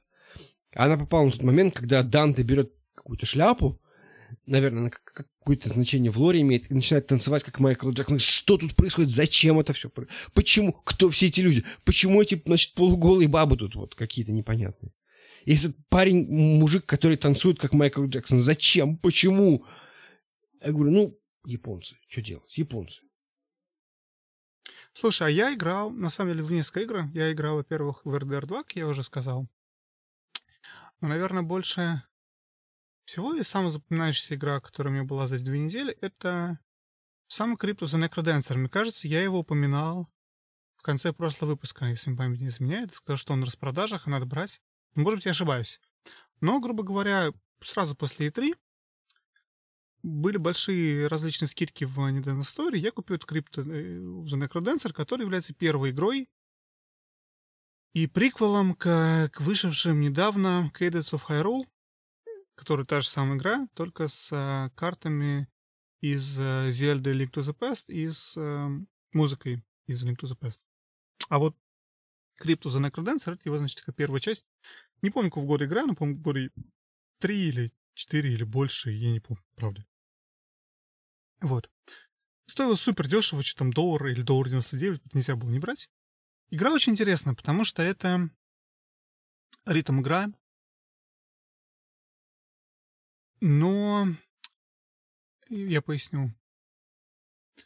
Это ритм эр пи джи, наверное, в процедурно генерированном мире, в котором ты управляешь неким персонажем, который должен двигаться по клеточкам, по нарисованной карте, ведь сверху, по каким-то подземельям, под музыку. То есть ты должен там переходить из квадратика в квадратик, ну вот так к музыке, для того, чтобы у тебя как-то там карты сошлись, чтобы у тебя там, не знаю, копились Копился, копился супер мультиплайер к монеткам, которые ты собираешь, на которые ты можешь что-то покупать. Но при этом все, все вражеские персонажи тоже у тебя двигаются под музыку. То есть все у тебя двигается одночасно. То есть в, в долю секунды все двинулось, потом на секунду все застыло, все двинулось, секунду застыло. Ну, грубо говоря, как-то так. Ну и все это подбито под хорошую классную музыку, такую очень зажигательную, которая немножко меняется в процессе игры. И... в общем, игра очень-очень интересная. Она, когда показывали вот Cadence of Hyrule, вторую часть, на Nintendo Direct, Трихаусе, вот на этой и три, они сказали, что если ты не играл в Crypt of the NecroDancer, в общем-то, нельзя какую-то игру сказать, с которой можно было бы ее сравнить. То есть ты не играл ни во что такое. Наверное, это правда. Потому что любые ритмы игры, они все-таки вокруг, вокруг просто нажимания определенных кнопок под музыку. А здесь как бы тебе не говорят, куда нажимать. Здесь ты сам решаешься, нужно налево, направо, вверх, вниз или там выстрелить из лука. Но при этом ты делаешь все это, все это под музыку. Единственная игра, которую я вспомнил похожа, мы вот с Женькой список составляли, я включил у себя в, в свой первый список Потапон с пи эс пи. Была такая необычная ритм-стратегия, скажем так. Вот единственное, что вот у меня, наверное, проассоциировалось бы, это вот Потапон. Совершенно другая графика, совершенно другая стилистика, другая музыка. В Потапоне тебе нужно отбивать разными барабанами разные мелодии, а здесь тебе ничего отбивать ничем не надо, тебе нужно прыгать только вперед, вверх, лево, право. Но все равно какая-то вот такая, наверное, стация. В общем, игра очень интересная, и рекомендую, наверное, тем, кто, кто любит музыку в первую очередь, ее попробовать, особенно когда она на распродажах за, за какие-то очень небольшие деньги, потому что игра... необычная, и, в общем, стоит дать ей шанс. Вот. Меня смущает, что Cadence of Hyrule стоит так дорого. Дай ему несколько лет. Окей, может быть. Но это нинтендовская игра, и она вряд ли... Да, я думаю, что она вряд ли сильно упадет. Меня это тоже расстроило, потому что я очень люблю эту всю музыку из Link to the Past, и вообще из оригинальных Зельд. И учитывая то, что мне так понравилась эта игра, я с удовольствием поиграл бы в Cadence of Hyrule. Но там тридцать долларов она стоит, или что такое, она не стоит. Я, я не готов платить такие деньги, по крайней мере, сейчас. Я, кстати, по поводу цены хочу сказать, что Brothers Tale of Two Sons э, э, тоже я очень расстроился. Дело в том, что она коротенькая все-таки, и она стоит пятнадцать долларов. И я такой, типа, ну, пятнадцать долларов за три часа, это, в общем, дороговато. Ну, я, кстати, видел на распродажах два миллиарда раз. Ни разу не купил в итоге, потому что... Ну, может, может быть. Не буду играть. Кстати, опять же, забавный момент. Дело в том, что там, э, кстати, в версии для Switch'а, которая стоит пятнадцать долларов как раз, то есть она, возможно, стоит для всего остального дешевле, но в версии для Switch'а внезапно появляется кооп. Угадаешь, почему?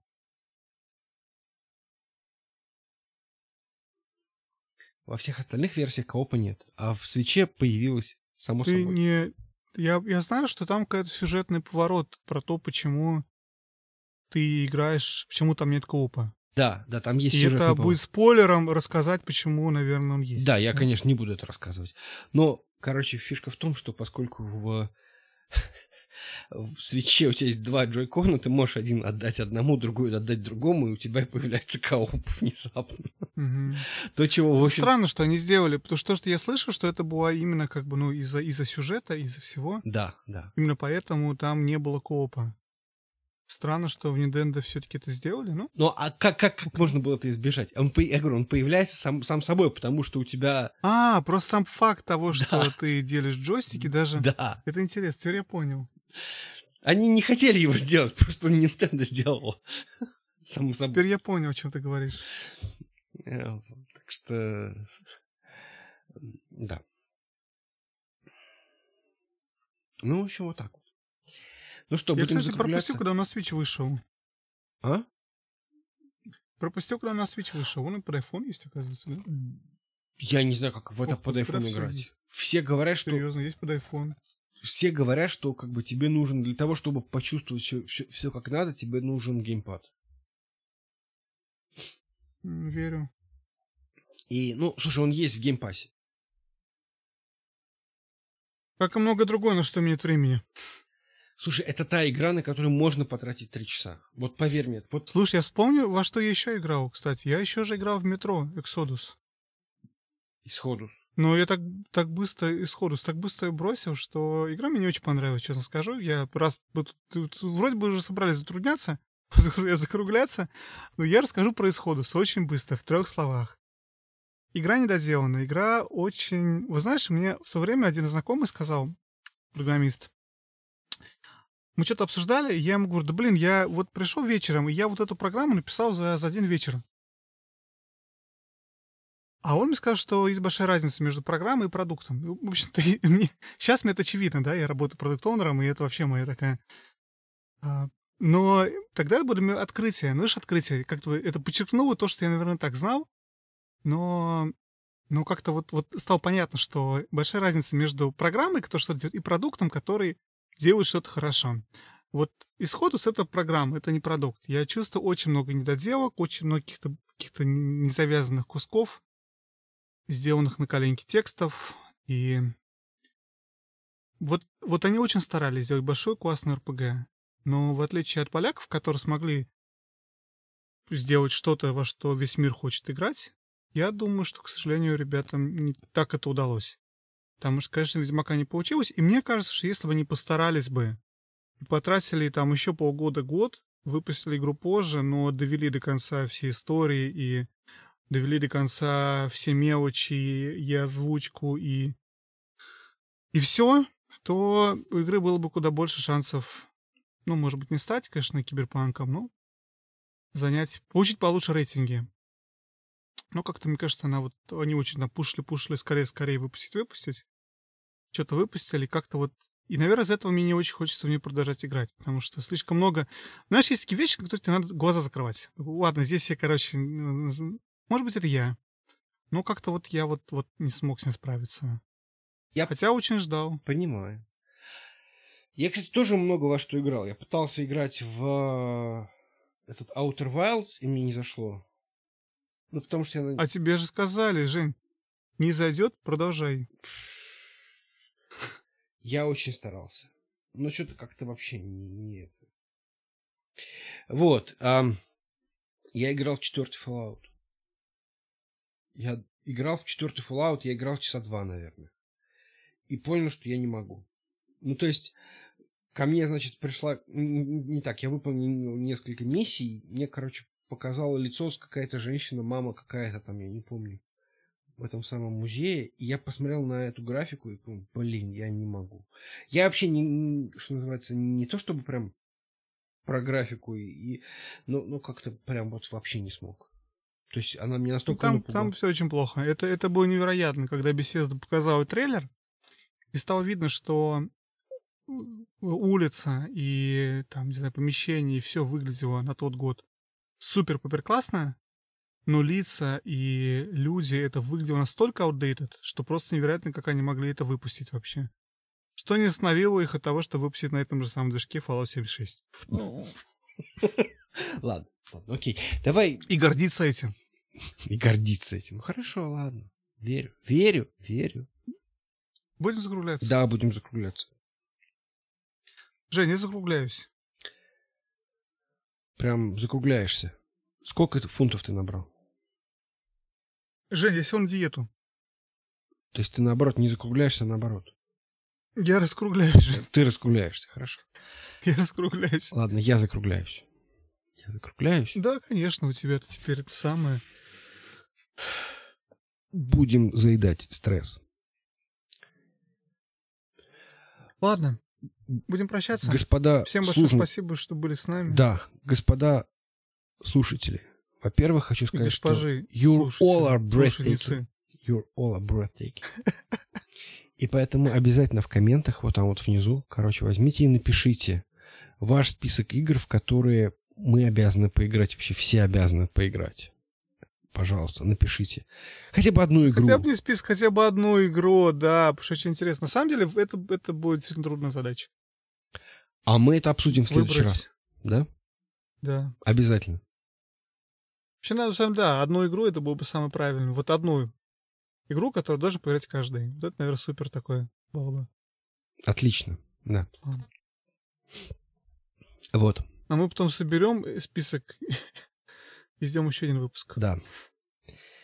Все, всех любим. Все, пока-пока. Пока-пока.